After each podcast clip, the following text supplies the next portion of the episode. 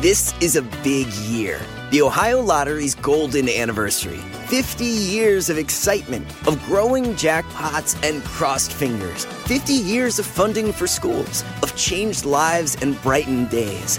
50 years of fun. And that is worth celebrating. So watch for can't miss promotions, huge events, and new games that will make the Ohio Lottery's 50th year its biggest one yet. Learn more at funturns50.com. Hey everyone, it's Ted from Consumer Cellular, the guy in the orange sweater, and this is your wake up call. If you're paying too much for wireless service, you don't have to keep having that nightmare. Consumer Cellular has the same fast, reliable coverage as the leading carriers for up to half the cost. So why keep spending more than you have to? Seriously, wake up and call 1 888 freedom or visit consumercellular.com. Savings based on cost of consumer cellular single line 1, 5, and 10 gig data plans with unlimited talk and text compared to lowest cost single line postpaid unlimited talk, text, and data plans offered by T Mobile and Verizon January 2024.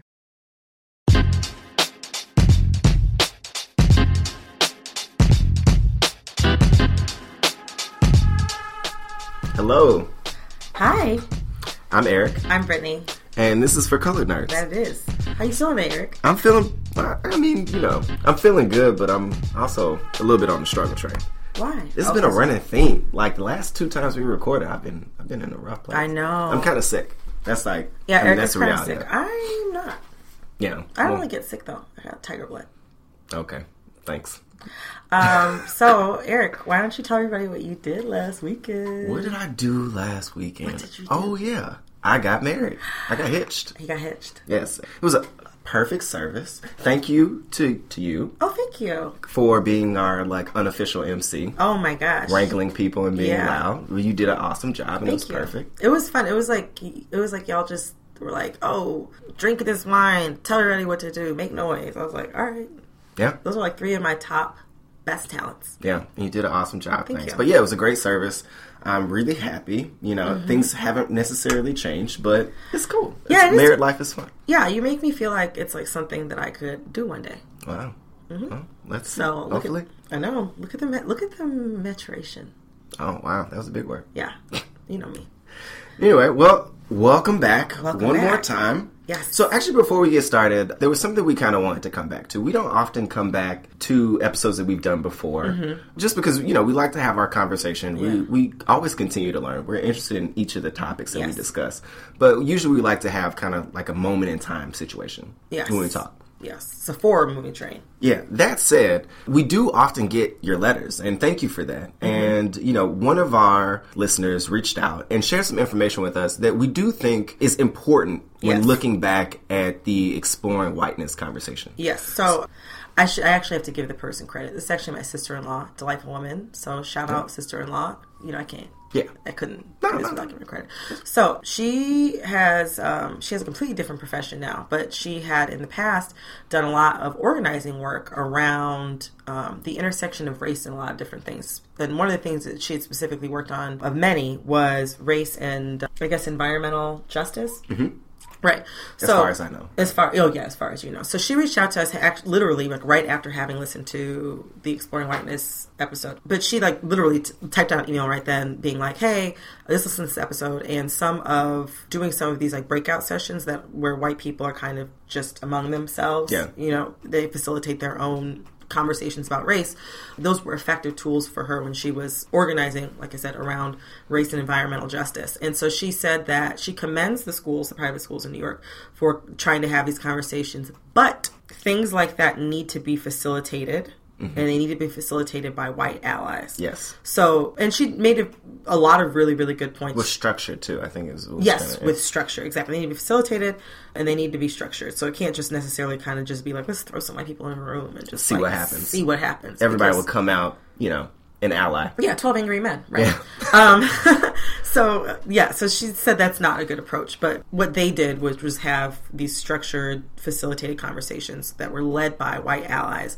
She found to be really effective, and and it makes a lot of sense the way that she explained it. When you're in a space that's devoid of people of color, when you know that you need to be having conversations about race, white people are going to be more prone, especially when it's facilitated by somebody who knows what's up. They're going to be more prone to check each other on their racism, um, which is honestly, ideally, how I would like for it to go. Yeah. I mean, it's never fun to have those conversations. Like, never. let me learn you on why you're a racist asshole. Like, Yeah. that's not. That's not. No, you never want to have those conversations, and um, and also, it, I think it makes safe spaces safer, and it creates more safe spaces because if white people are kind of like just calling each other out, then I don't have to worry about like kind of like whatever conversation they were just having before I entered the room, type of thing. Yeah. yeah. So you know, Yeah, no, I mean, I think that that definitely makes a lot of sense. And you know, while it, like, like, like we were talking, basically, it's while it's kind of terrifying to us that Yes. these conversations are happening, they can definitely be a useful tool. So that was awesome. Thank you so much for Yeah, sending that you. over. Thank you very and we much. we should actually include. She sent some reading over. We should yes. include that in the yeah. show. I want to make sure it's cool with her first. If she gives the okay, then we'll include that, and we'll put that in. Like we'll put the link for that in this episode's notes, probably. Cool. And also, just like on a kind of like similar tip, we I noticed that a lot of the people, like a lot of you guys who like tweet us or follow us and stuff like that, are like really educated Yes. and like are getting PhDs or have them. So if there's actually any, you know, we did this in the spirit of lifelong learning. So if there's any like place where you have an area of expertise and you would like to like enlighten us on something, please do. or just want to share. You know, like even if you think that we maybe touched on something that you agreed with, Mm-hmm. like we're always like we are nerds for real. Like Yeah. we love to read. We love to kind of We love information. Yeah, exactly. So you know, please send over whatever you have, or or just whatever opinions and thoughts that you have. Yes, please do. We look forward to it. So that's pretty much that. Yeah, that, I mean that was well put. All right. Yeah. So moving on, Moving on. What are we talking about today? That's one of your favorite phrases to use, by the way. what What are we talking about? What are we talking about today? I like to say 'cause it's almost like it's a surprise. Like I don't know I know, like, like we didn't plan it out. exactly. uh, but today we are talking about yes. to pimp a butterfly. To pimp a butterfly. Yes. For those of you who are listening in outer space Yeah. or in the sixth dimension, that is the newest offering from Kendrick Lamar. Kendrick Lamar. Yes. And it, I mean, it's interesting. I didn't know that we would be talking about this so soon, considering the fact we talked about mm-hmm. Black of the Butter, Black of the Bear. Oh, right. We didn't know this was going to happen like this. Yeah, I mean, we were expecting it to come out like right after we did the Blacker the Berry episode. They kind of like a week or two after that, they said it was going to be Yeah, March 23rd. March twenty third, and then it came out early, and like here we are, and it was honestly. It was so much better than what I expected. I think we both realized that, like, Yeah. okay, we got to have the episode be about this. Yeah. So Because we're talking about it like all the time, listening to it nonstop. So here we sense. are. Yeah. Yeah. So initial thoughts. Initial thoughts. Hmm. I mean, honestly, I like I when I first started listening, when I first pressed play, I was like, "Holy shit, this is real funky!" Like I was like, "Yo, George Clinton, like P Funk, Yeah. like I'm like, oh man, like just coming through my ears, like filling my soul with joy." Yeah. Like it was just you can't you guys can't see my hands. Yeah, I'm like really looks like literally you're grabbing something. yeah, I'm grabbing my life and like bringing it up, bringing it up to the spirits, to the heavens. Okay. But yeah, no, it was great. Like I thought it was so funky. I thought it was so like musically different and like layered in a way that I haven't heard in a while. I was really curious as to who did a lot of the produ- the production. Mm-hmm. It was honestly it was a pretty like pretty large range in terms of who he worked with. Yes. Which is interesting considering how kind of consistent it sounds. Like a lot of times albums sound like, "Oh, this is my Pharrell track. Oh, this yeah. is my Even the Pharrell track that was on this album, it Yeah. took me mm, a few listens and then actually like realizing that that was his voice on it to me for me to be like, oh yeah, no, that is a Pharrell song. Yeah, but like he really, you know, you can tell he he developed and produced this as a as a complete project. Yes. I thought it was awesome. I mean, I also thought legitimately it was like disarming. Like I was taking a shower. Mm-hmm. And you should talk about what you were doing the night before because this is how I found out about the album.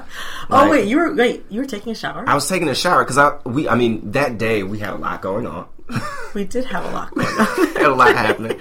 And I was like, oh man, I, I don't have time to like sit and give this the listen Oh, that I yeah. really need to. So I had to get ready. So I was like, I just need to play this going on because I could already tell that you had been listening to it Yeah. for like hours apparently. Hours, yeah. But yeah, I thought it was, I thought it was, it just knocked me off like my ass. I kept like reaching out, reaching out of the shower Yeah. and like screaming to my, my wife. yeah. Yeah. Um, they're like, oh shit, you just hear that? Oh, you hear what he just said? This dick ain't free? This dick ain't free? Oh, my God. Like, I was like literally losing my mind at just how overt it was. Like, I was, I was honestly in some spaces shocked in such a like pleasant way. Oh my gosh. Yeah. I mean, well, you know, I was up the night before, so I had like a deadline that I was working on for work, like actually bizarrely late. And the internet went out at my house. Yeah, that's deep. 1.30 in the morning. So I actually had to walk to, I think what is all of our favorite neighborhood bar. Because Yeah. I realized that they had Wi-Fi. I was like worried I was going to have to go someplace that had Wi-Fi in the middle of the night. It was going to be like whack, like FedEx, Kinko's or something like that. But then I realized that the bar had internet and I was just like, oh, let me get my ass up and go over there. Yeah. So like right around then is like, I think maybe it had just come out. I realized it had come out and I was like, shit. So I just like literally, I just purchased it immediately. Yeah. And then I was like, all right, you know what? I have to do this work, but I'm gonna sit in the bar, probably gonna drink, and I'm gonna listen to Kendrick. And sure enough, like the little stuff that I had to do, like got wrapped up in 30 minutes. And I thought I was just gonna sit there for like one glass of Malbec and like kind of like give it a listen. I was like, all right, you know, how good could it be? I know I'm excited for it, but like, how good could it be? Um, no, I ended up sitting there. I think I had, I might have had two or three drinks like, overall, and I sat there and like the just the beginning. You know what I'm saying? Yeah. Just like the Yeah. first line of the album. Wesley's theory, yeah. And Yeah. then every nigga is a Every star. nigga is a star. I was just like, oh, he went in. I Yeah. see. So then, like, I want to say by the time I got to All Right, and like you said, we had a lot going on that day. My life changed. When I heard needed to song. hear that. That My was like, life changed. I was like, I'm in this bar. I got this struggle ass internet for no fucking reason. It's cold outside. I'm walking back and forth carrying a laptop in the middle of the night, and like not my own personal laptop, my work laptop, which Yeah. is like um, five inches in thickness. Yeah. Basically, it's like this old ass Dell. And I was just like, I'm on this struggle train. I don't know how shit is gonna turn out. And Kendrick said, We we gonna be all right. And I was like, look. So I was like tweeting about it actually in the middle of the night to nobody. Um, I woke up to literally like six or seven tweets from you. Like I was like, "What the hell happened?" Like, oh I yeah. was like, "Oh, no, I oh, tweeted that from my happened. account, tweeted from our account. Yeah. I was just like, everybody needs to know. I was hooked from from the start. And then last, I gotta point out before we get into because we were about to get into like you know the deep like what like what does this What's it album mean? You know, Yeah. but Ronald Isley, Snoop Dogg, James Fauntleroy, Mm-hmm. Bilal, and George Clinton were all on the same album. Right. Like, when the fuck did you think that was going to happen? I really didn't, and that's how you have to know that Kendrick is not about the bullshit. Because like Ronald Isley, George Clinton does not just get up Yeah. and just do this shit for anybody. You He's not busy these days. Nah. so for him to like, I mean, I could hear the influence, and then when I heard him singing, I was like, what? Yeah. like, That shit just touched. It really touched. Like it touched my spirit. Like we were texting back and forth. Our G chat that day. It's like Oh. he sent a word today. Like Yeah. he sent a word today through Kendrick to he us. He really did. I was like, we needed to hear this shit. It was a Oh timed god, message. it was so good. And honestly, one of the things I also want to point out is like Blacker the Berry kind of made sense in context, like to a certain degree. Yeah, like, don't get to it. that. I think that you know our points still kind of stand. Mm-hmm. But I, I kind of see like in how he had all those different touch points, like that, like that, like rage filled moment. Mm-hmm. That was kind of that for the album. That makes sense. Yeah, no, I get what you're saying. I get what you're saying. So I just wanted to point that out. So, you know, diving into kind of, I guess, the themes or whatever. One of the things we, that I think was apparent to everyone was that this album was like amazingly black. Yes. One of my favorite tweets was like someone being like, can't you just imagine Taylor Swift at home listening to like fucking every nigga is a star? Right? Like, what? And like, and, and the prospect of like a whole bunch of white folks listening to this is real because he got something like 9.3 million streams in one day. Yeah. Like, Yeah. so there was a large group of people Yeah. listening to this album. And the fact that they're even like down to the album cover, like where you Oh, got yeah. all, the, and we obviously going to talk a little bit more. About We- we are gonna talk but like down to the album cover where you got all these like hood folks Mm-hmm. just like in front of the White House living it up. And I actually like that. I felt a lot of glee looking at that photo because it's just like, honestly, anybody and anybody who tells you otherwise is a fucking lie. Yeah. But like nine times out of ten, when you're at work, what do you wish you were doing? Like you're like, I wish I did have all the money in fucking the United States, and I was like on the like on the lawn of the White House taking With the club squad. photos with the squad. You know what I'm saying? Cash in hand, Yeah. no shirt on, Taking drinking club photos. Right? Like, who doesn't want to do? I would always rather be doing that triumphantly Yeah. than be sitting at my desk at my job.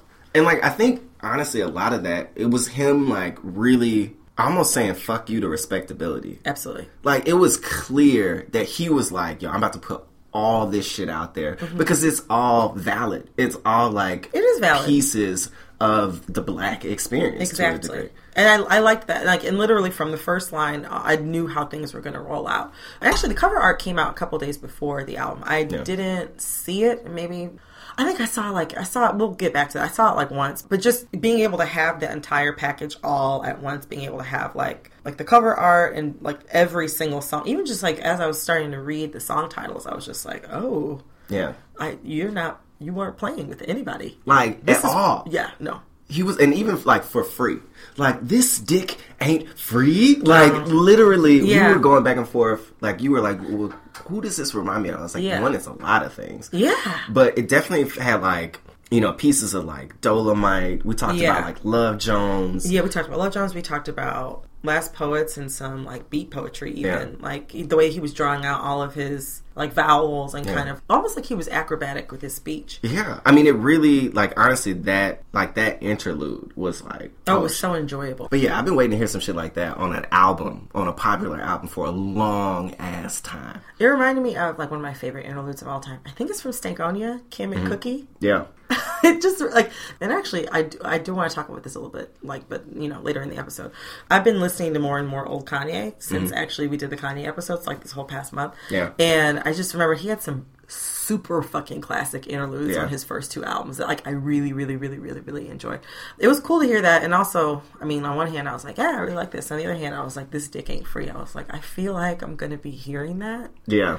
I mean, it's gonna like be, it's especially gonna, now it's it's gonna be I'm annoying. like putting on my business out there. The summer's gonna pop off soon, and I'm just gonna be like, I feel like people are just gonna be saying that. Everyone Yeah. thinks that shit is cute. yeah. And I mean, it's not. It's but not, but that it's cool. the like I get it. Yeah. Like, and even like when he was talking about like comparing, like the dick was basically Uncle Sam's dick. yeah. Oh, was abs- absolutely. Yes, yes, yes. But yeah, I mean, I thought those like No, no, no. The dick amazing. was was labor. That was black people. It was our. It was black. It was labor. But in some case, like I think in the last verse, he was talking about Uncle Sam. I thought that the the woman. Ooh, actually, and this is gonna serve what one of the things I want to talk about later. Mm-hmm. But the woman who is like talking back to him during that point. Yeah. I think that she's America. Mm. And she's like, I'm gonna get my Uncle Sam. So I think Uncle Sam is like, and that's why it's like, you know, he had Wesley's interlude before because everybody know Wesley Snipes and they pay his fucking taxes. Yeah. All that money in the Carter didn't pay your fucking Yeah. taxes. You know what I'm saying? Yeah. That's deep. Anyway, maybe actually he thought that was his real job, and you know, you don't have to tax drug money. So I mean, anyway, that's true. anyway, yeah, I thought that like the woman was America, the dick was slave labor, which we're gonna get into later. Yeah. because that is yeah. we're gonna get into it later. I Um, love that we're unpacking what the dick is. Exactly. Like, yeah. What and, the dick is in and then Uncle Sam is like taxes, which like you know, I mean, Kendrick is Kendrick, but like everybody knows at least five or six or seven like uncles, cousins, brothers Yeah. who swear want to talk about how they'll- don't need to pay their taxes because of X, Y, or Z. Yeah. Like on some level, like the reparations conversation, like let's have that, let's do that because every other country in the world has had it. Yeah. But um, like for the record, we both pay our taxes, and y'all should too. Yeah. We both had our taxes. I want to say both of us had our tax returns like before March. Yeah, I try to do it as like as soon as I get it, just because I mean, real talk, that check is always real nice. It's nice to get. But yeah, no. Yeah, I thought that Uncle Sam was like, you know, the tax man and then the woman was America and then the dick was was black contribution to society. I mean, I definitely might. I mean, I definitely might have heard it wrong. That, that actually mean, yeah. sounds better than what I was thinking in my head. You know, maybe sure. you got distracted just by the joy the joy that you felt upon hearing these I mean, it's true. You see the, this big ass smile I got on my face. You're fucking grinning. But yeah. But even like going down to like King Kunta, like, you know, how I mean, think about it like this. I mean, Mm-hmm. and this is something, you know, I kinda want to talk about later, but like a fourteen year old talking about King Kunta. Like Mm-hmm. you know, like seeing that like Kunta Kinte, like how many how many how many like teenagers do you really think like no No roots? No roots like that. No. Like bringing those things back, positioning himself as that, like Yeah. you know, getting his leg taken off, like or the prospect of that. Like Yeah. I just thought it was fucking amazing. Well, I like too that even just like blatantly reframing Kunta as Yeah. royalty was nice. I enjoyed that. I mean, I thought that that was a nice reference. I thought it was interesting. Again, like I said, there were some lyrics in there in that song where I was just like, all right, get it, I get it, I get Yeah. it. Uh, and also, I love that song because I want to say that song sampled um, the big payback, the payback. Yeah, I think so. Now that song is like I grew. I can't believe I'm. I'm. I know I'm getting old and black. I know I'm getting old and black. But like, I grew up on the funk. Do you know what I'm saying? Same. Like my, I grew uncle put me on. up on the funk. Like Yeah. my daddy did not fucking play. Okay, so like to be able to like that call and response where he's like, I'm mad, he mad, Yeah. but I ain't stressed. Like all that shit. Like I don't know karate, but I know crazy. Yeah. Or like what was my jam? Who I can't remember the people who sang it, but something, something, something, something, something. Aqu- Aqua Doodoo. Like all Yeah. that. Like having a section of women who are kind of singing and like that call and response. I love all that shit. Past the peas. Like it made me so happy and it got me in- like into that song immediately. Yeah. And also too, true friends. One question. Mm-hmm. Bitch, where are you when I was walking? You know what I'm saying? Yeah. I just love that. Like I like that whole song just got me. It got me really, really, really, really hyped. No, it's amazing. Like he he clearly pulled out all these like all these kind of cultural touch points and like really And just, super black. yeah, and like just brought them back and like put them directly in the forefront Mm-hmm. in a way that really hasn't been done in like a long, long, long time. No. And then also like the fact that he uh, like in complexion, like Zulu, uh, Zulu, what is that? Zulu love.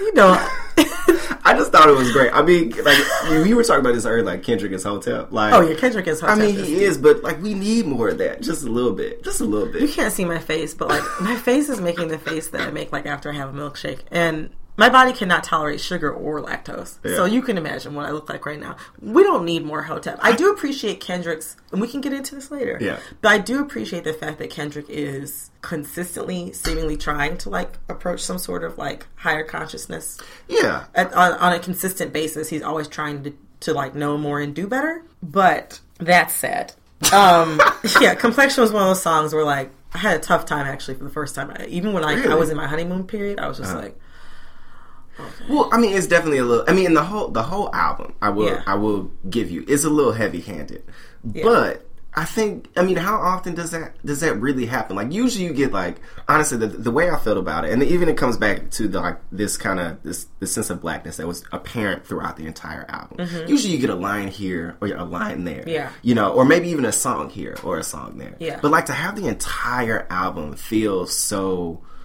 thick with like all of these different Oh, perspectives that don't really get a lot of light, even if true. it's like some some kind of hotep shit, even if it's a little heavy handed or on the nose, you know, as some Yeah. people would say. Like I thought, like why I say like we need that is because who who has the balls to do that shit? yeah, no, no, no. I mean, uh, there's people who have the balls to do that shit, but they're not. They're not the type of people who can release an album in the middle of the night on a Sunday. Do you know what I mean? Exactly, yeah. And like, and like, be able to just like put that out there. It's a big deal. Um, it's like when people talk about Beyonce as a feminist, and they're like, "Well, she's not talking about anything that deep." And I'm like, "There's." There are very few women though who are at her level, Yeah. who are going to stick their neck out there to that point. There's lots of women who are you know closer to the ground, you know, ground level, who are you know saying and, and doing different Exactly. things, or who are operating within like um, a specific genre. Yeah. But when you're super huge like that, it is kind of risky. I wish it wasn't so I mean, risky. same. But um, but yeah, it is kind of risky to be talking about some of the things he's talking about. I will concede.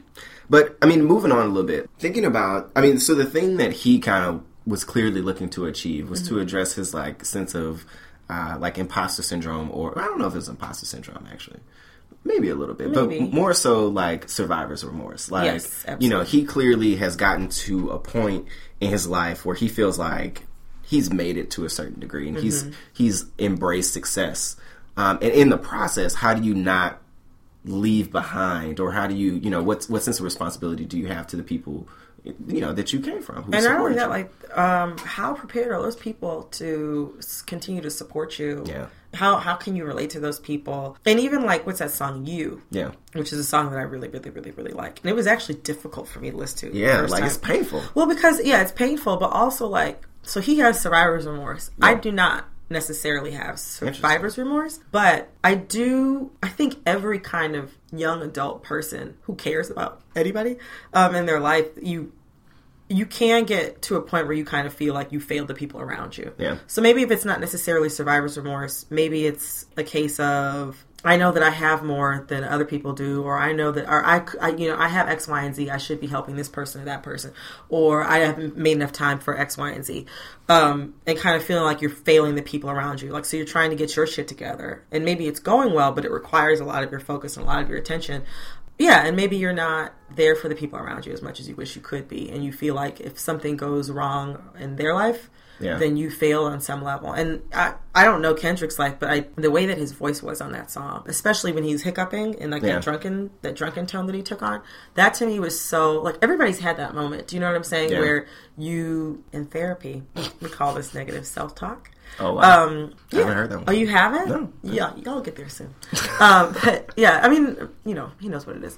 Yeah, in therapy, they call it just in general, you call it negative self talk, where you know you have like sort of like this your internal voice, like Mm-hmm. your internal voice is always like just you're beating yourself up. Kind of made me wonder like some of the things that were in the song, like did you legitimately fuck up, or are you just beating yourself up for this? And Yeah. you know that was when he had I think the suicidal moment in the hotel room. It seems like as far as the larger narrative of the album, Mm-hmm. Yeah. you is the song where he sort of was like had the breakdown in the hotel room. Everybody, I think, who has feelings. I don't want to speak for everybody, but everybody's had that moment where you feel kind of like things are going well in one area, but I'm completely neglected this other thing, or I wasn't, you know, here for someone, or I've you, just that feeling of failure, like you failed everybody around you, and you don't really know how to deal with that.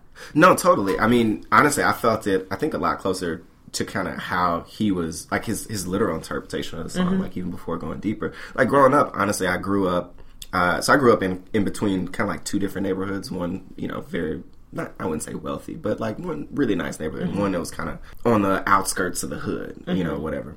And you know, some of my friends, like a lot of them, were on on a different path, and like it was always it was always kind of difficult because you would talk to like their parents, and they're like, "Well, why don't you, you know, just when you do your homework, tell tell him to do his homework," or a lot of different things like that. And you know, you would try to do that, and you try to have some sort of responsibility to to them. Mm-hmm.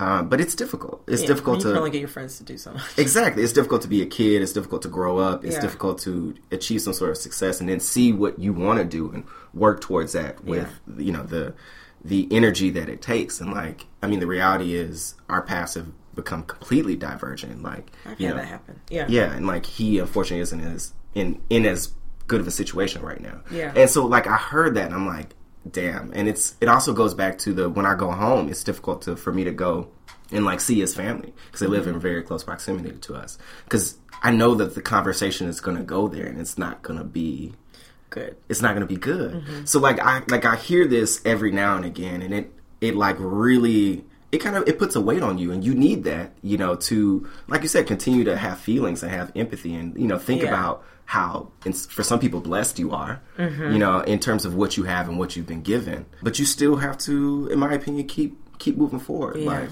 you know, and I think clearly that's why he positioned this right before all right All right. Yeah. you know uh, Yeah. and all right like man like man all my life i has to fight like really, literally when he said that i felt that so hard because i think in like i said we're gonna get into this later there are some things i think that you uh, could connect to way more in this album than i could just because you're a black man Yeah. and you can understand so much of what he's talking about firsthand. Some I can understand what he's talking about firsthand, but also sometimes I know he wasn't speaking directly to me.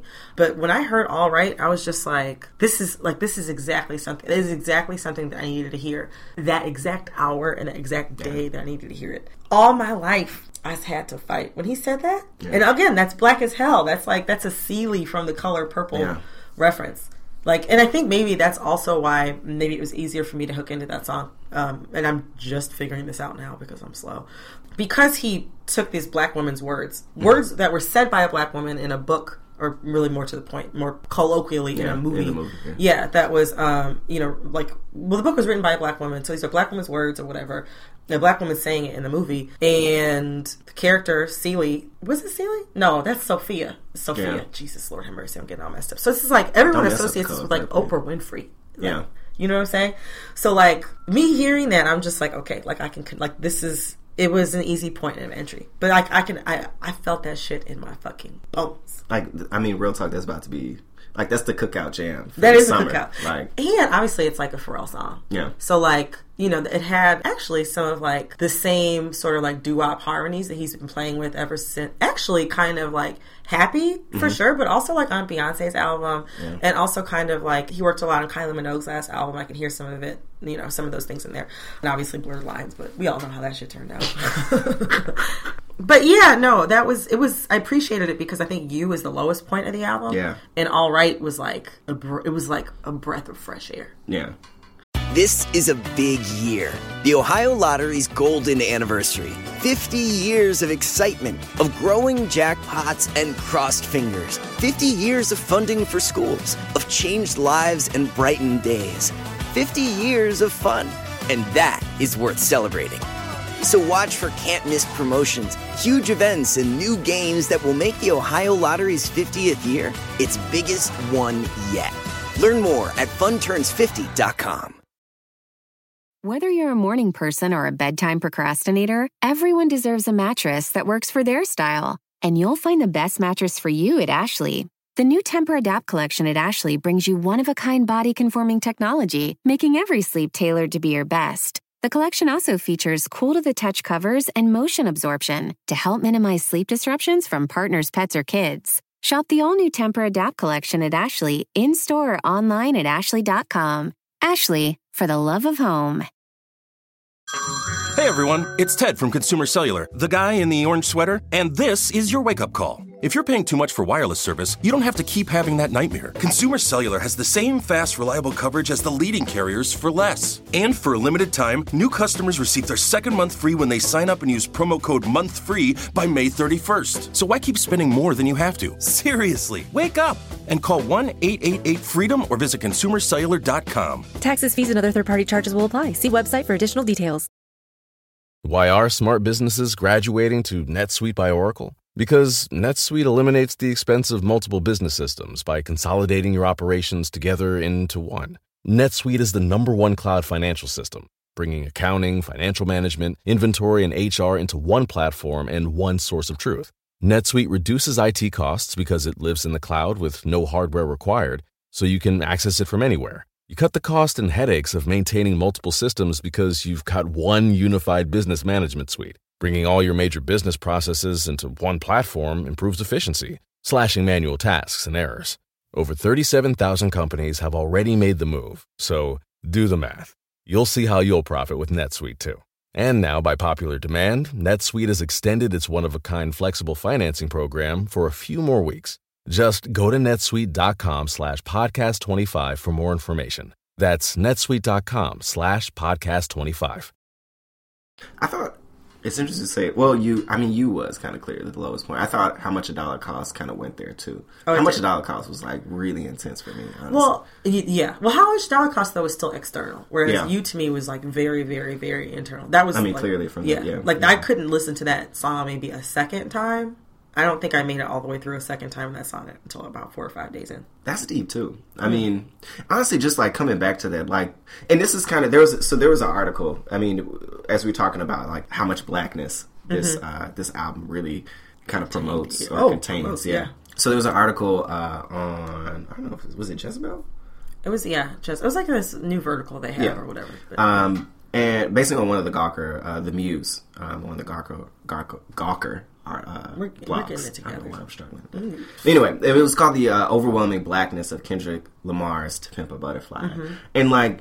I mean, just thinking about like you think about an album, a popular album, and not being able to come back to a specific song for four or five days, like Mm. something having that much intensity. Like we don't, I don't think we we see a lot in like like we say like a popular album, Yeah. album on this scale, and like that's kind of what she talked about here. Like you know, loving the album, but like kind of struggling to get through it Mm-hmm. because of how many different things it triggers, for lack Yeah. of a better word. Like you know, for some people, like we didn't have that problem, but Mm-hmm. I can definitely see where you know if your relationship to to some of the parts of blackness that he talks about Mm-hmm. and dives into is complicated. How this would be a difficult thing for Yeah. you to approach. Well, it's actually one of the strange blessings of black people kind of being absent from a lot of media conversations is that like we're absent for a lot of the positive things, but the upside is that a lot of the things that are triggering for us um, and possibly most painful are commonly left out of public conversation. And this kind of brought everything, like everything, front and center.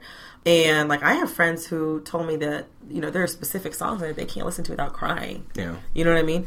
Um, so for all of the things, I know that you you and I our feelings about the album are different, but for all the things that I find kind of uneven about the album, I think that its sincerity and its centering of blackness is admirable to say the very least. Yeah, I mean, I agree with that, and I think, I mean, honestly, going into, you know, I can tell like you have a very measured perception and appreciation for the album. Mm-hmm. That said, I think, I mean, I do too. I definitely think it has some flaws. Yeah. but I agree with that. Like its scope you know, of what it what it is looking to achieve, what it's looking to attack, Yeah. is is like it's all inspiring to a degree because of how large it is. Like Mm-hmm. you know how big this is something you said the the, the world is that he's Yeah. Mm-hmm. trying to occupy here. But yeah, no, I think that's amazing, and we'll definitely include this article in the show notes because it's really good and. Uh, It is good. It, uh, it unpacks a lot of the different nuances and pieces. Yeah, I feel. I saw some people on Twitter. I act like Twitter is like a television channel that it kind of is. It Kind of is, just tune into. Yeah, I was uh, saw some people on Twitter coming. For, it was my Clover Hope, who actually I don't know if she like just got with Gawker this year, but I really really like. She wrote a really good article on Blackish a few months ago. I really really really really like her. But some people were like coming for her because Mm-hmm. they were like, if you're uncomfortable with the blackness of this album, you're uncomfortable with your own identity and da da da da. da. And I'm like, it's fuck that, man. Yeah, I'm like, it's more to it. Like it's more. Yeah, like I mean, being black is like don't get it twisted. When I listen to this, I'm really happy, but this is, this shit is real hard. He Mm-hmm. Yeah. he put some real shit out there. Yeah. like for everybody to see, and like we said, a, a lot of different audiences are going to listen to this, and like for some people, that's difficult to to think about the questions you might receive after someone hears that and asks you about it. You're expected to respond with you know with some sense of authority like or even just whatever internal experiences you might have like Mm-hmm. like blackness is a complicated thing and you can be proud of it and still struggle with it at the same time you can be proud of it and still feel like how do I put this? I never ever wish that I was wasn't black. I never wish I was anything else. But sometimes the the weight that comes with it, I would love to be without on a regular Yeah. basis. And so sometimes, like you know, when you're picking up this album, you're also like examining that weight and pulling it apart. And so I could definitely see how, yeah, I could see how it's like you said, it's thick. yeah like real thick yeah and that's and that's tough so like I, I completely get it and i think we both we both disagreed with you know the notion of struggling with it quick but like this didn't after reading this it didn't seem unfair. It didn't seem No. like it didn't seem any less valid No, you know? no, no, no, so no, i mean that's interesting. I, I didn't see any of that on twitter. Oh yeah, but you know, I'll be lurking way more than you do though. Yeah, I, I mean, I, check into Twitter like one or two times a day. Oh yeah, no, no, no, no. I clock in, I clock in like when I get to work, like it's my fucking job. when I leave, like I'm not really on Twitter at night. Although I was, I will say, Mm-hmm. I was on Twitter after dark last week, Oh, really? Last? Thursday. Yeah, shit got real. People are wild. I mean, folks don't folks don't care. I, I've seen that from Tumblr. Like, folks don't care to a degree Yeah. I haven't seen. Well, I know people don't care on Tumblr, but Tumblr feels more like private. Tumblr feels more like It really isn't though. No, it, it isn't. But it feels like even the way that it's set up, like even like the way the shit. interface the interface looks, it looks like kind of like it reminds me of being like we had a film club when I was in high school, and it was Mm. mostly just like a bunch of nerdy kids sitting in a room watching Memento because your parents signed a permission slip and said that you could watch an R-rated movie, right? So like that's kind of how Tumblr feels to me when I use it. But like Twitter, it just feels like I'm constantly like. You know, in like in old movies when people would have like a telegraph or whatever. That's what I feel like when I'm using Twitter. I feel like everybody can Yeah. hear my thoughts. People be on Twitter pouring gifts, Ah, letting loose. Yeah, pouring gifts. Yeah. People, it's literally like if it's if it's if it's 10 p.m. in China, people in Buffalo are about to be like to like pop these tweets off. That's why I'm scared to like. I have to like. I use the Twitter app, the like real small one, because you never know what's gonna like on my computer. Really? Yeah, because you never know what's gonna pop up in your damn feed. Because you got that one person who, like, nine times out of ten is real funny on Twitter, but then they they get real reckless after a certain point in time. So like, I can't be at work, you know what I'm saying, with some some real crazy shit popping Yeah, in my I don't feed, even so- open Tumblr. Tumblr is just like Oh yeah, that's a no. That's a no work zone. You know what Yeah. I'm saying? Just breasts, like whole Tumblr. Just I mean, it's great, but it, it like you said, it's not it's not work Yeah, safe no, at no, all. no, Anyway, but coming back to Kendrick, we kind of. We kind of We went, did. we went down the road there. We did. I mean, the other thing I was thinking about, and we we talked about this a little bit, but like what this means is kind of a. It's already number one. I feel like at this point, he sold he sold a shit ton of albums. yeah. think I mean, like I don't one. follow shit like that, but let's just say It's the number one album in the country. we just talk about Twitter. People make up shit on Twitter all the Yeah. time, so let us do it too. But to have this album be number one, be the most kind of sell, even for if it's just for let's say a week. But I think it's gonna last for a little while. I kind of see the the trend going that way. But like what this album means as a number one album was really interesting to me. Like you know, you mentioned and you're right that other people make music like this. Don't get it twisted. Mm-hmm. Other people make. I guess the word is conscious. Like this is a conscious, Conscious. album. Yeah, Yeah. exactly. But there hasn't been a conscious album that I can recall to this degree be this popular. Yeah. Like at all. Like I can't go back to anything. I don't know if it's been done like in my lifetime. Yeah. And like he even acknowledges that, like you know, folks talk about we need more conscious music, but he was like, if that's the case, Killer Mike would have been platinum. Yeah. like, and that's some real shit. It is some real like, shit. if, if you think even Killer Mike, you talk about uh, David Banner, who you know, what I'm saying Yeah. like, Oh my like you got you know, uh, Black Star, Yeah. both of them, Yeah, like you know, Roots I and Mos Def. I'm, they're very talented men, but like they ain't like Killer Mike. I can I honestly say I think we all know he's been consistent. Yeah.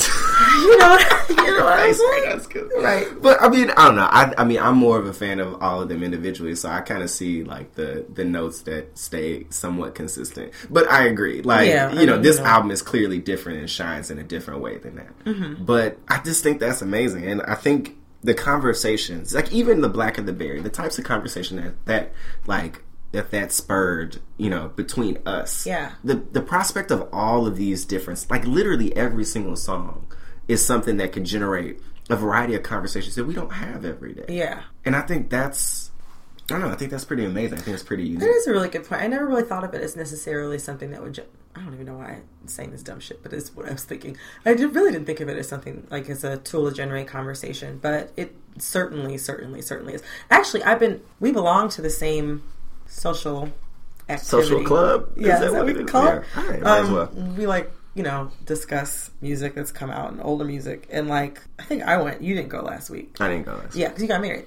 Yeah. Um, Busy. and I went. I literally went. Like I think we were supposed to talk about Drake, and we did talk about Drake. Mm-hmm. But I went just to see if there was going to be any errant like Kendrick conversation with people who I knew were going to be as hype as I was that the album came out. And like honestly, I mean, I can't even lie. Not enough people in my life have listened to it. I think for me to like be able to sit down and talk to them. Yeah, no, this is actually the most substantial conversation that I've had about the album since it came out. Wow, that's interesting. I've even talked to it. Like, Who? Who? Are, well, our friend who shall not be named. oh, our friend Ron. Yeah.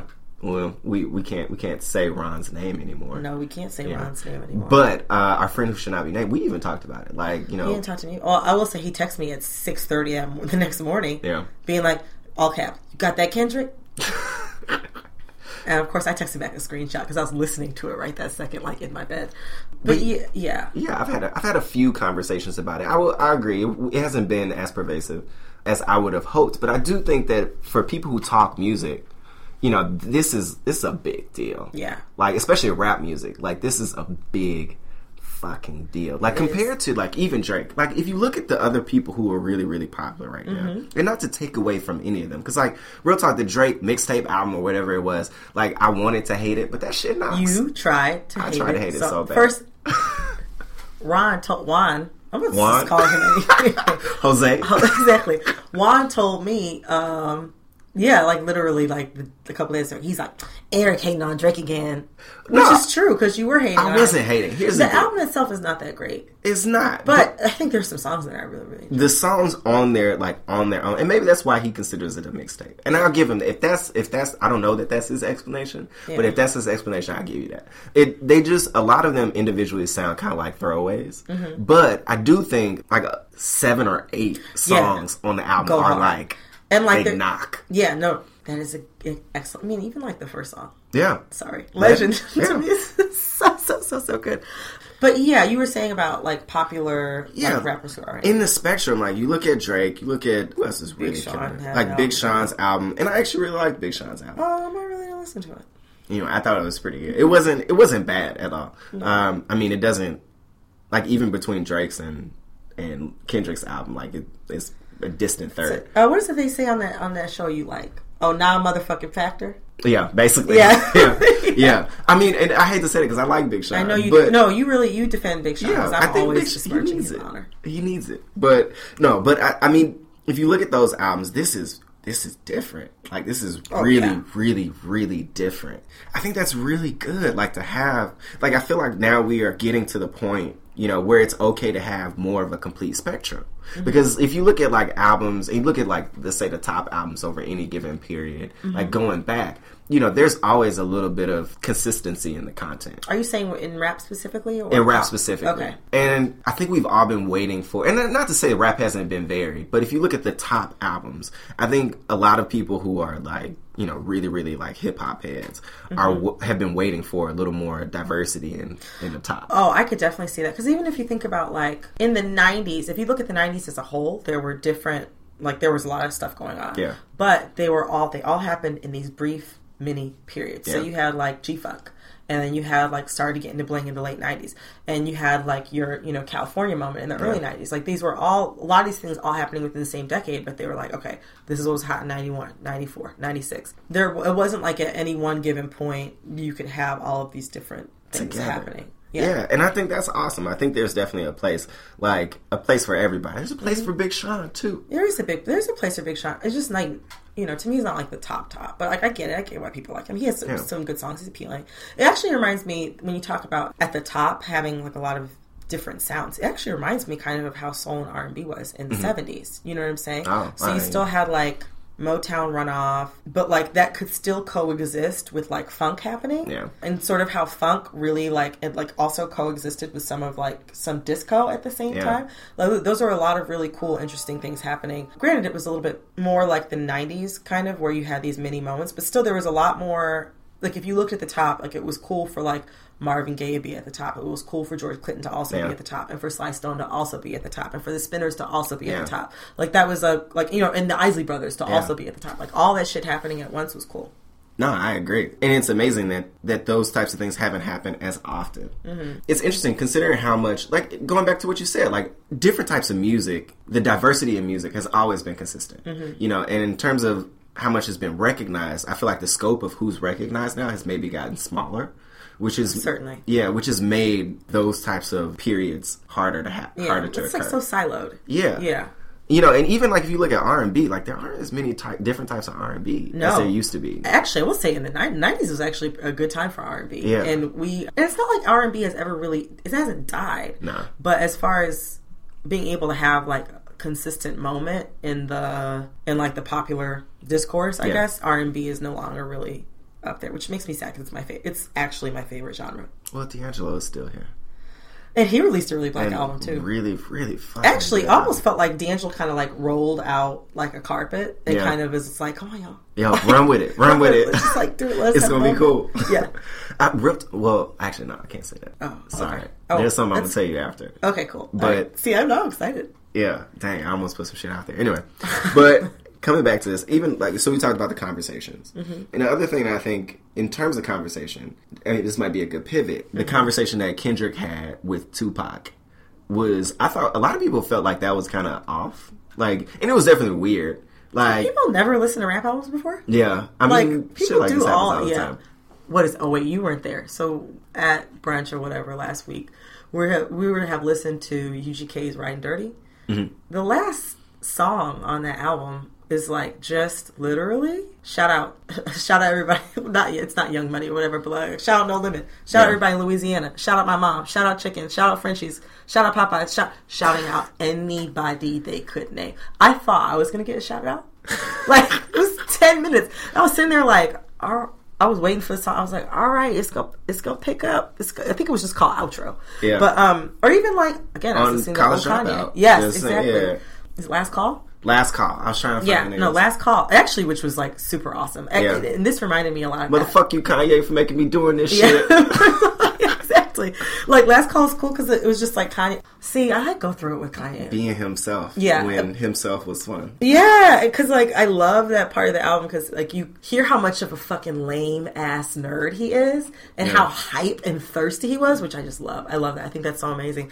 And also like him being proud of himself putting his own was bed hype. together. He was He was like, you know, me and my mom, we went out to Newark. I hadn't even seen my apartment. I got the like, you know, got my key furniture. Whips, too. Right, exactly. just like how like adorable that was. But that was a weird thing that was on an album. Like it's weird To have a that- 12 to have a 12 minute song of just you talking about all the little like cornball shit that you Yeah. did to like get to the point where you are in life. I mean, it was cool shit, but also the way you're talking about is corny. So like to me, Kendrick having you know a five minute conversation with Tupac is actually what's funny is because because of the UGK shit. Mm-hmm. I actually didn't listen to the last song on this album the first time I listened to it because it was You 10 knew. minutes. I told you, I was like, nah. I was like, mm you're not going to catch me with this jig. Like, I'm not about to sit here and listen to 10 minutes of you shouting out every single motherfucking person in Compton. So then, like, a few days later, I actually decided to listen to it, and I was very, I was delighted. No, I thought it was really, I thought it was really good. It was really well done. And honestly, people, I only hear those things from Tupac now. Like, obviously, I mean, Tupac is not live, Mm-hmm. but I only hear those things like internally as I read GIF sets on Tumblr. Like, you don't, you don't Yeah. see those parts of Tupac. Like, he's kind of, I feel like people, there are whispers about Tupac, but like, he's not as present I feel like as Biggie is. You know, in terms of like our two our like titans who have who have died, who have been killed. What do you mean? Like I mean Biggie, like folks still talk about like talk about Biggie in regular conversation like Yeah. a lot. But I want a part Maybe of that though. I'm wondering though. I I was gonna say, where do we live? Yeah. Do you know what I'm saying? We both live in Bed Stuy. Like Biggie Day. I mean, granted, I've only really lived in the Midwest or the East Coast, but I used to. I had an ex boyfriend. Biggie Day was a big deal. His holiday. Yeah. It was like it was a wrap. It was like it was all we listened to. That was all we were going to talk about. And like, and he was like super East Coast, so like that made sense. But you know, we have a delightful um, girlfriend who from Los Angeles, and I like you can't slander Tupac. Yeah. You can't talk. You can't say shit to like one of my best friends is in Denver, Mm-hmm. and I said some sideways shit to him about Tupac. And he was like, "Uh, Why uh would you say some sideways shit about? I'm a. We can get actually get into this We- now. I mean- I mean, my thing about Tupac is, is I definitely recognize his talent. I definitely, I definitely recognize his impact as a figure. Mm-hmm. But He was complicated. yeah, love, loving, loving him is complicated. The thing is, is that I think it's one of the things that kind of I struggle with with Kendrick. Not, no, I actually struggle less with Kendrick, but also kind of struggle with with Kanye. It's just like, you know, even though he was a crack fiend, Mama always was a black fiend, Mama. But like, you know, still releasing songs like I Get Around. It's like I'm, I Get Around actually still is kind of, I think actually kind of tame. Because like, I think everybody can relate to that song, but like, um, but everybody can relate to I Get Around. I think generally. Yeah. Yeah, no, I just I feel like we talked about Kendrick as Hotep earlier, but like Tupac is like such like Yeah. you know He what I'm paved saying? the way. Like exactly. Like I appreciate some of the themes that he that his music brought to the fore, but like if I actually had to sit and have a conversation with him, do you know what I mean?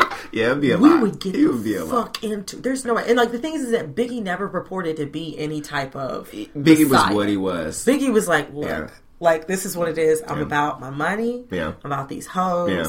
I'm about you know getting my dick sucked. Let's do it And like this is what it's about, and you can hear that reflected in the music. And I think because he was somebody who was really interested in telling stories. Like a story to tell, you I'm saying? I think he was somebody who was really interested in just telling stories that were from his point of view in a really masterful way. I think that's why I've always been a bigger Biggie fan. I've been able to like get into him because Biggie never ever even lied to me. You know what Yeah. I'm saying? And trying to make me feel like I was welcome. Whereas like Tupac is like super hotep. So it's like if Tupac was still around, I'm gonna get fucking slandered like shit from here to high to hell. But I could see if Tupac was around and on Tumblr. You know what I'm saying? Like Tupac, what is that? Like um, that the Chris Rock said. If Tupac was alive, he could be in a Tyler Perry movie because we just don't know. I think because he died so young, everybody is like so quick to be like, "Oh, he would have done." I'm like, you don't know what the fuck he would have done. Like, no shade to Ice Cube because I actually really like him and like I think it's cute that he's a family man, but like nobody would have thought that Ice Cube was up here making these "Are You There Yet" movies. You know what I'm saying?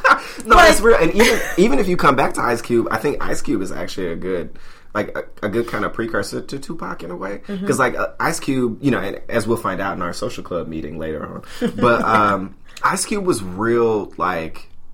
I don't know if I would say he was conscious, but he was very much putting like putting music out there that was reflective of a lot of the complexities of black folks in L.A. in LA and even in the country. Yeah. Like Ice Cube was in with the Nation for a little while.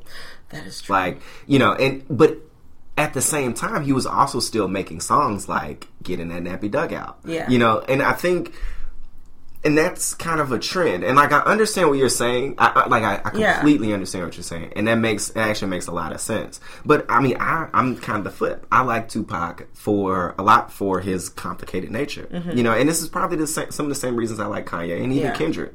You know, I think that I think that coming from where they have come from, the realities of that, it's difficult to leave behind some of the more hmm, what's the way to say it? Like some of the ideas and pieces of, of culture that we might want them to evolve on. Yeah. You know?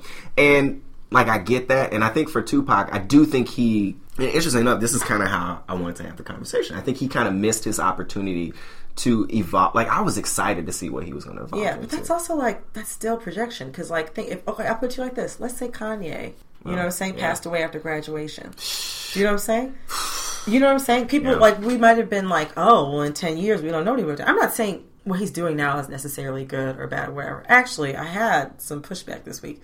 Some you know listener listen to the show gave me some pushback this week about the Kanye episode mm-hmm. and pointed out that like as like an older person, not older person. I him like he's not old, but like older than he was. You know, he, Kanye is younger than we are now when he came out with College Dropout. Yeah. you know what I'm saying? Yeah. So like now he's somebody who's like he's married, he's got a kid, and like some of his priorities are gonna be different, and the way that he does things is gonna be different for sure. I mean, even you know we just talked about that with Ice Cube. Yeah. And granted, those things you know they're both living completely different lives from each other, and Yeah. obviously very completely different lives than what they were living. Well, yeah, in some ways different lives than what they were living 10, 20 years ago. But I think that one level it's like being too kind and it's also being Mm. not fair to assume like that someone was ever going to evolve to a certain point. I would have been curious to see what Tupac would have done. I just have an issue I think deifying Tupac. I think that Tupac is a very interesting figure, very talented, and I always have appreciated his similar to Kendrick, but even more so, his how do I put this? Seething, searing disdain for respectability. Mm, yeah. I appreciate that about Tupac a lot. Yeah. Tupac did not give a solitary fuck. he was himself every where. everywhere, and I like that because, like, I mean, you know, one day, like, I hope, I hope that's me one day, Yeah. or even like this is like completely random aside. Patti LaBelle is on Dancing with the Stars. And she has some. Mm-hmm. I heard about this. Yeah, and she danced. She danced to 50, 50 cent, 50, 50 cent, whatever. Yeah. In the club. That That's- was what she picked. amazing. Exactly. To be like a seventy year old auntie and be like, you know what I'm about to do? Like, because you can. What I'm Yeah. saying is you can stay real your whole life. Yeah. So I appreciate Tupac's commitment to that. And in addition, I think that he definitely had talent and he was electric and magnetic. I think Yeah. that he was cool in that way. But like to a lot of people, he's like you know demigod, and I just I don't feel that way about him. No, that's fair. I mean, I wouldn't say he's demigod. He he definitely for me was one of the first people who kind of made me look at things with a more critical eye and think Mm-hmm. that you can occupy similar spaces at the same time, Uh-huh. like in terms of you know being hood. I mean, because clearly I'm the hoodest motherfucker around, but no, but that you can you know that you can. I hate to say the word like it's not have fun, but that you can have some ignorance and then also, you know, want things to be different at the same time. It Yeah. doesn't always have to be like one way. And I think, you know, that's happened more like that's happened more and been more prevalent in music as we Yeah. go as we've gone on since, you know, the time of Tupac. And even from time before, because like we said, Cube was doing this shit at the same time. Yeah. Or before that, rather. That said, I think that for someone to get as big as he did and still do that and occupy those same spaces was Mm-hmm. like was a big deal. I don't. I agree. He shouldn't be deified. He had a lot of issues. Yeah. and he was clearly consumed by those issues to a certain degree. I think so. You know, um, but that said, to pivot back to what we're talking about, I think that you know that leaves a significant opportunity for someone like Kendrick, Mm-hmm. who clearly has elements of those same things. of- Shit, the, the cover art. Yeah. You can see, like, that cover would not be possible without Tupac's existence. Exactly, and he recognizes that in himself too. Mm-hmm. And I think that clearly he's a much more hmm, level individual Yeah. in terms of how he expresses himself. He, mm-hmm. I think he he knows that he has to channel it into the music, and I mm-hmm. also think that a lot of that might be why you know we don't really like his fucking interviews. Like a lot of his interviews are you know lately have been a little mm-hmm. disappointing. Yeah. But he knows that he has to channel his shit into the music. That's his gift. That's his talent. And I think a lot of you know his pushback often is even talking in these interviews. Sometimes he seems like he's reluctant to to let it out, mm-hmm. and I think that's because he knows that he's best expressed on wax. I mean, that's fair. I mean, you know, if you think about it, obviously, I'm a huge Beyonce fan. I would rather eat chalk than sit through a Beyonce interview 99% of the time Yeah, because it's not something that she excels at. Yeah. It's not like, I think that she, in real life, she's probably an interesting person because, like, you can see it come out in the art. Yeah. But, like, having people ask her questions and having her answer them is, is a struggle for me. It's tough. So, yeah, I think that that is good. You, you bringing up Tupac and also talking about Kendrick, talking about this album. I mentioned earlier in the conversation that like as much as I love this album, Yeah. I can't I couldn't fully connect to it, I guess, because I feel like I say that all the time. But like I couldn't connect to it I guess because okay, so Good Kid, Mad City. Yes. flawless album. I think I, I think everybody can agree. Mm-hmm. Yeah, classic. yeah, like classic, Hands down. for sure. I I definitely think it was better than this album, but I think that part of that has to do with, and I like it more than I like quote unquote this album, even though there's some songs in here that I absolutely love. Um, but as an entire work, I like Good Kid, Mad City more because I think his world was smaller and it was one that he very he knew so intimately that you couldn't help but take all of his everything that he said is just what you know this is what Kendrick thinks this is what Kendrick is feeling. Whereas like I felt like to pimp a butterfly while uh, I think awe-inspiring was the word you used to describe I guess his ambition Yeah. and trying to tackle so much and try to really explore this large world that he created, you know, with this album. Um, I appreciate that, and I do appreciate that ambition. That said, I kind of took it as, and even like the interviews that he did before, you know, the Billboard interview or anything Yeah. like that. I think was it Complex? I don't remember what it was, but there was an interview that he did a few months ago that actually really, really spoke to me. Where he was talking about how he felt like called, and he felt like he's like, you know, I feel like I'm being prepared. What's that? I think it was the complex. Yeah, yeah. I like that one a lot. But like, I guess I get the feeling. I got the feeling that from this album that he had like sort of like plumbed the depths of his own psyche and traveled the world and had you know had the largest audience possible respond to his most prized possession, which I'm assuming is probably outside of you know whatever loved ones is probably his work, probably his work. It had all these people take it in and respond to it and accept it and exalt it. Um, so for him to have kind of taken all of this in, I felt like he internalized a lot and kind of wanted to spit it back in a way that like we could all receive it and be all the better for it. And on some level, I think he definitely did that. But I sometimes I found myself wondering like, who are you talking to? Like, I don't necessarily think that he needs to talk to directly to me. There's plenty of music that I listen to that isn't necessarily for me. But there were points, like, as a woman, where I kind of felt like, okay, like, like I get it. Like I, I, I just feel like you have this like unadulterated glee. Yeah. You know what I'm saying about this Sure. album? Because I mean, it's for you. Like the cover is for you. I remember I told you on Twitter one of the days I didn't check into Twitter. My sister had G chatted me, my younger sister, and she was like, "Oh, you know, people are mad about you know Kendrick's album cover because there's no women on it." And mm-hmm. like on some level, I think I, t- I told you this earlier. Like on some level, I get that, but on another level, I don't think that I necessarily need to be on it. I think that whoever that was was kind of more possibly. I don't want to put words in their mouth, but could definitely have been just upset because. While we're having this Black Lives Matter conversation, we mm-hmm. only seem to be talking about About men. black men, Yeah. right? And even though there are black women, black girls, um, Trans women. yeah, black trans women dying at a, a ridiculous rate this year. You know, it kind of, I think, maybe triggered some of the quote unquote Black Lives Matter when, like, you know, for a lot of folks, it's not Black Lives Matter. It's kind of like Black Male Lives Matter or My Black Life Matters or the lives of black people who are like me matter. So I could see how, like, maybe the cover was triggering for, you know, some of those people. But just like, you know, like the way that women were kind of referred to throughout the album, where it's like you got this hi- higher level of consciousness, but it only extends So far. so far. Yeah. This, I think, one of the things that that irritates me the most about Kanye is kind of like you have this idea of like, you know, all these interlocking systems of oppression, but only as far as they apply to you. Yeah. Now, I think that Kendrick's scope, as far as who deserves respect or, or liberation or whatever, I think mm-hmm. his scope is definitely larger than Kanye's. Yeah. And I think that that's that suits them both of their careers just fine and suits their, the type of art that they make just fine. But it's tough because I feel like I'm supposed to be locking into this black man talking about like you know, and there's a lot of things I want to like nod my head and say yes to. But like Lucy, Lucy is Lucifer mentioned Yeah. throughout the album. Lucy's a woman. You know what I mean? Yeah. And like King Kunta when he mm-hmm. oh yeah King Kunta you know he says life ain't shit but a fat vagina. Yeah. Now, like I get it. Like I get it. Like as a line, I can see the intent. I can see kind of how it's clever. You know what I mean? But also, it's like it's just kind of like it's one of those things that kind of irritates me. Where I'm like, okay, you're supposed to be conscious. But like, do you have to talk about women like this all the time? Or even um, if these walls could talk, women don't necessarily factor into the only place where they factored in in the album was complexion. Yeah. Which to me, a lot of the conversations that we have around colorism suck. Yeah. You know what I mean?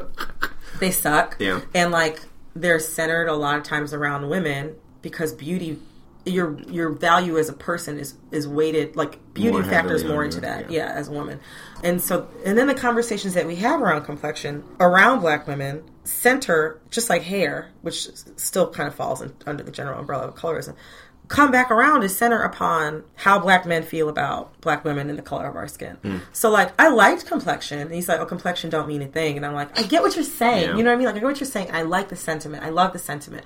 But and I don't want to be the fun police. Do you know what I'm saying? No, I totally Like get that. but I just hear it and I'm kind of like, okay, I get it, but like this isn't like the way that I need to feel about myself and the way that I need to think about myself to survive like in life. Like I hear that and it sort of bumps up against that. It sort of like brushes past it. I'm kind of like, eh. Yeah, I mean, one, can I just say, so as an aside, Mm-hmm. we don't often, like, usually we talk through almost every piece of, like, we don't talk through this is what we're going to say. Yeah. At, you know, at each point of the conversation. That's not what we do here. We outline, like, the general, Uh-huh. General notes and the general hit, themes. yeah. But a lot of what we talk about in terms of the general themes, we've discussed at some point Mm-hmm. before. Um, but this is one of the ones we definitely have not. No. And honestly, I mean, that was really, that was really, really well put. And like, I hadn't considered a lot of the things that you said before. Mm-hmm. I thought of a couple of the things, but I even thought of them very differently. That, I mean, that makes complete sense. And it's also interesting that I didn't get any of that, or I didn't get most of that, me being a black man, which kind of speaks to that. Yeah. But one of the things I thought about, like even with him using, like I listed it as him using sex as a metaphor to kind of get your attention, and I think that's something that happens consistently with black men in rap. Like sometimes, sometimes we talk about sex just to talk about sex to be like too fun. much. Yeah. Oh. like I mean, you know, to get to a degree where it's just like wow. But I do think that with Kendrick, and maybe this is a overuse, and also maybe I'm putting words into his mouth. I don't know if this is his intent. Yeah. But with you know, with some rappers and even some rappers who are quote unquote conscious or or just exist on a plane that's a little, you know, more evolved than some of our Yeah. rap today. They definitely use sex as a metaphor to level the playing field in terms of how you approach this conversation. Like I think about this dick ain't free. Yeah. You know, using like using that as a way to like you said to talk about this kind of complex Yeah, relationship that. between Ooh. black people in America like, you know, um, life ain't shit but a fat vagina. Like all those things that's that's kind of where I took it. But I definitely think that makes sense in terms of what you're saying and I can now kind of understand and see where that's got to be real fucking annoying to be on the other like, side. This dick ain't free. Okay, so the woman who's talking is obviously a black woman. Do you know what I'm saying? So like Uncle Sam is obviously white, but Dick is apparently it's not like see, don't get me started. I was about to because I went to go see I went to go see Kara Walker's Domino Yeah. Domino installation over the Yeah. summer. I went twice. And it was it was I it was I, I can't even talk about it really. I still I have a poster actually up framed above my desk so Mm-hmm. that when I don't feel like doing work or I don't feel like doing what I'm supposed to be doing, I can look up and be like, right, right, right, right, right. But um, you know, I don't know if any of you have seen it. It's a mammy sphinx, and it's this large, um, like figure made out of sugar that's like a naked mammy, basically. And in the back, you can sort of see like her, uh, like her labia, and you can see like sort of like her little toes are, are like tucked up under her butt. She's a gigantic butt. Like, like you know, like the exaggerated features. If you're familiar with the work of Kara Walker, then like that's you know that fits in with that. And like it's interesting because her little toes are tucked up under her butt, right, right below her labia. And I want to say I don't remember. I, I thought this, and then I read it in a review. Maybe it was New York Times, where you can almost see how they act as little stair steps up to the part of her body that's going to make the most money. So you're talking about when you're talking about black labor in the United States. He's only speaking to a black woman, a black woman who sounds like a typical quote unquote hood rat who's talking about I want to have you know 26 inch wavy Brazilian. You didn't give me an outfit for the fourth. You didn't do this. You know what I'm saying? You didn't do that. Yeah. America. Supposed to be talking about America, Yeah. but like America, this in, in in within this metaphor is this unrelenting force that wants to rob you for everything that you have, or rob you for what you hold most dear, your I see where dick, you're going right? this, yeah. And so that it, like and then like and he should be referring to that as as as a white power structure. Yeah. But when you if you want to get your audience looped into it, you want Mm. to think of what annoys the shit out of your audience more than anything. Some woman that they've apparently chosen to spend all of their time with, who somehow irritates them. Yeah. Asking them for money that really pissed me off because it it, it not only did it erase black women from from that whole metaphor. Yeah. It again reduced everything back to penis. Do you know what I'm Yeah. saying? And then also like surprise. And then also like you know, and like never mind the fact that like black women are like working and getting raped, which is why we even have so many colorism problems in, In the, the first, first place, fucking yeah. place. Do you know what I'm saying? Yeah. So like then to then like take us out like erase us from that metaphor and then but then put us in as a stand-in for the United States. Yeah. And in other places, the devil. Yeah, in other places the devil is just kind of like okay, like I like the album, but it's also just like okay. That's I'm like I wish you would have just stuck to talking about Sherane. You know what I mean? I wish you Yeah. would just stuck to talking about Sherane and embarrassing her family when they told you not to talk about her. Do you know what I'm saying? Like I wish Yeah. wish you would have just stayed doing that. So I like I like the album, but it's just I'm so tired of that. It's just kind of like, are you talking to me? Do you know what I mean? Like, Yeah. are you talking to me? No, I mean, I mean, honestly, now hearing that, I don't think to a degree he was, or even I don't, I don't honestly don't even think that like that aspect of it is on his radar. No. at this point, and you And, know, you know, we'll yeah. see. I don't know. Maybe, maybe it gets better. Maybe it doesn't. I know. I just even hate that. Like, so tired. I feel like I'm whining. No, you're not. So I mean, honestly- tired of being like erased. Do you know what I mean? No, that's fair. And and the thing is, like, like this is this was, was a step in the right direction. Right. That's And why, like, I love still- Rae Sremmurd and I love 2 Chainz and I love because it's just like they don't even give a shit. They Yeah. don't even pretend. They're just like we're just making this shit. Yeah. Chinatown. And I'm just like you guys. You know what I'm saying? I'm just like, Yeah. all right, I'm with it. Like, because I don't have to pretend like. It is anything more than what it is at face Yeah. value. But I with can't think I'm supposed to be unpacking all this shit. I'm just Exactly. like, oh, God, this shit again. No, that's. I mean, that's deep. I'm glad. I, honestly, I'm glad we got here because, like, I, like where I took it. Honestly, I, the the the whole album kind of reminded me as a metaphor for well, kind of like the movie The Candidate with Robert Redford. Like, whereas you know he's this kind of person who grows up in uh, or who's this idealistic person, and he gets into the world and like sees how like fucked up shit is, and he's running for president. Anyway, it's it's a good movie. It's it's, it's pretty fun. It's, it has nothing to do with the actual content of the album, Oh. but. I thought that was interesting in terms of what happens after you, you know, get so close to the platform for your own success. And like looking back at that, like what do you choose to do with that now? That's what I saw him trying to do. And I think that's, you know, he said that. He was pretty explicit with that and it was, you know, clearly literal as he went through the metaphors Yeah. throughout each interlude. Um, but I didn't see all those points. And I do think I think everything you said was amazingly valid. I almost want to go back and listen again because I like I didn't want to. Yeah, I'm going to. I mean, I didn't catch all that the first time, but that's why I think this album is, you know, even though it is that complicated, and I can see where like all of that would be extremely difficult for some people to hear, and I mm-hmm. imagine that, you know for other people it's more difficult than other people it's more Yeah. difficult than even what Than you me, experience, yeah. but. I do still think it's useful as a tool for, like I said, to to draw those conversations out because Yeah. that's something I didn't even like. I didn't even connect with, oh. and we talk all the Oh. Yeah, we time. We talk- talk too much. But yeah, no, I mean, I, I, I don't, I mean, I don't even like to say as somebody who sometimes sometimes tries to make things like I don't even necessarily like to step into some, a, a, another person who creates. yeah, their art. Yeah, exactly. Because you know Kendrick and I are the same level of art, Yeah. obviously. You know, podcast to Pimp a Butterfly. Yeah. Next Ex- week George Clinton's on. You know Exactly. What I'm saying? Um, but I w- don't want to ever step into someone else's space and tell them what they should be making. It's one of the things like as I've been going back and listening to old Kanye and even just like or even newer Kanye, Newer Kanye still like being I feel like me and Kanye are in a bad relationship because like two days after we recorded O Kanye episode, I was like at my desk like in tears listening to like college dropout late registration, like because I still love him so much and I'm like so excited for his new music and whatever. Anyway, I yeah I don't want to ever tell somebody what they sh- what their music should be about. Mm-hmm. I just I think in general I am growing frustrated especially as I'm older and I just don't have as much time. Mm-hmm. And like Maze and Frankie Beverly is sounding better and better, Right. right? You know what I'm saying? And like the Isley, Brothers, like the old Isley Brothers, and they're still on acoustic Yeah. guitars. It's sounding better and better and better. But yeah, no, I'm older and I just don't have I don't have the time to listen to all that shit. Like I don't have the, I don't always want to spend my time listening to Life Ain't Shit But a Fat Vagina. And let Yeah. me just on that particular point. There's a lot of y'all out here who are like yelling along to that part of the song, and like, sure, it's exciting, it's a fun song. First of all, everybody came out of a fat vagina, yeah. right? And like, By not only that, you got some of y'all would be so happy. You'd be happier to see a fat vagina right now than you would to see a glass of water in the middle of the desert. Okay, you know what I'm saying?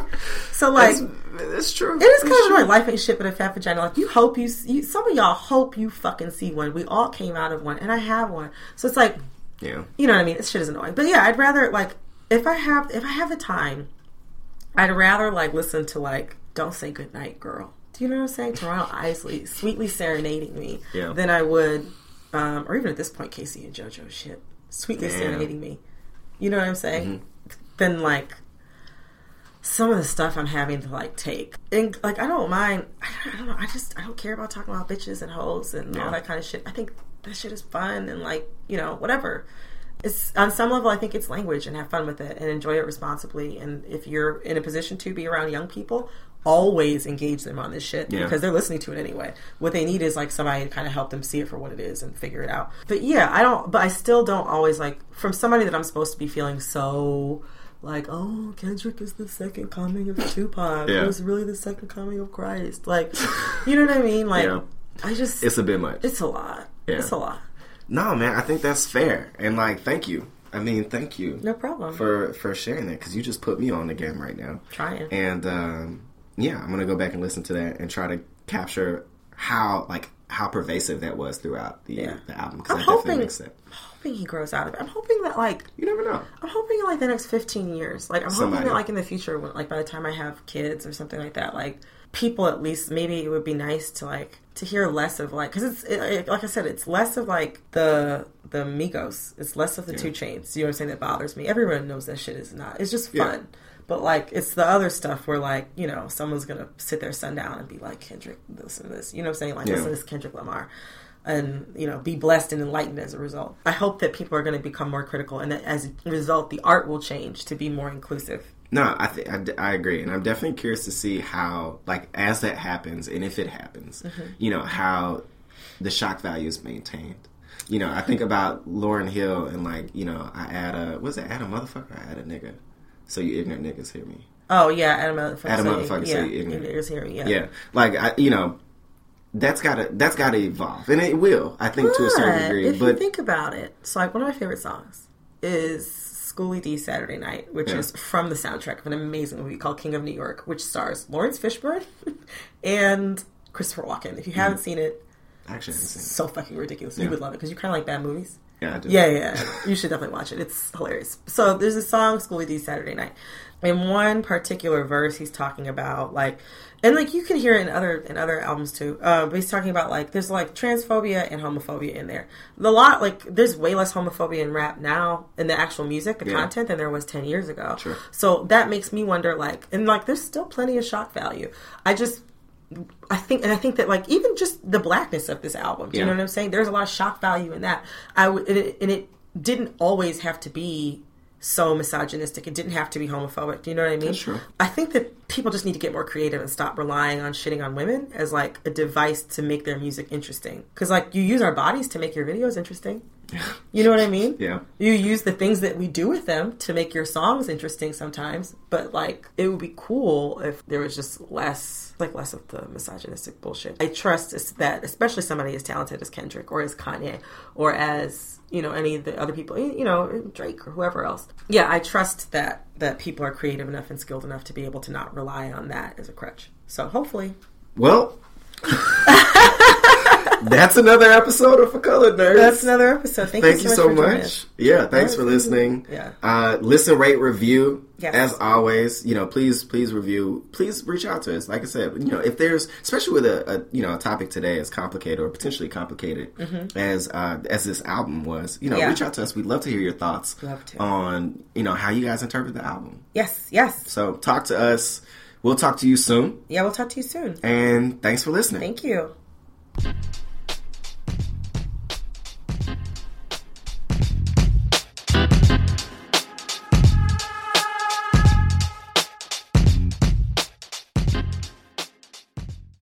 This is a big year. The Ohio Lottery's golden anniversary. 50 years of excitement, of growing jackpots and crossed fingers. 50 years of funding for schools, of changed lives and brightened days. 50 years of fun. And that is worth celebrating. So watch for can't miss promotions, huge events, and new games that will make the Ohio Lottery's 50th year its biggest one yet. Learn more at funturns50.com.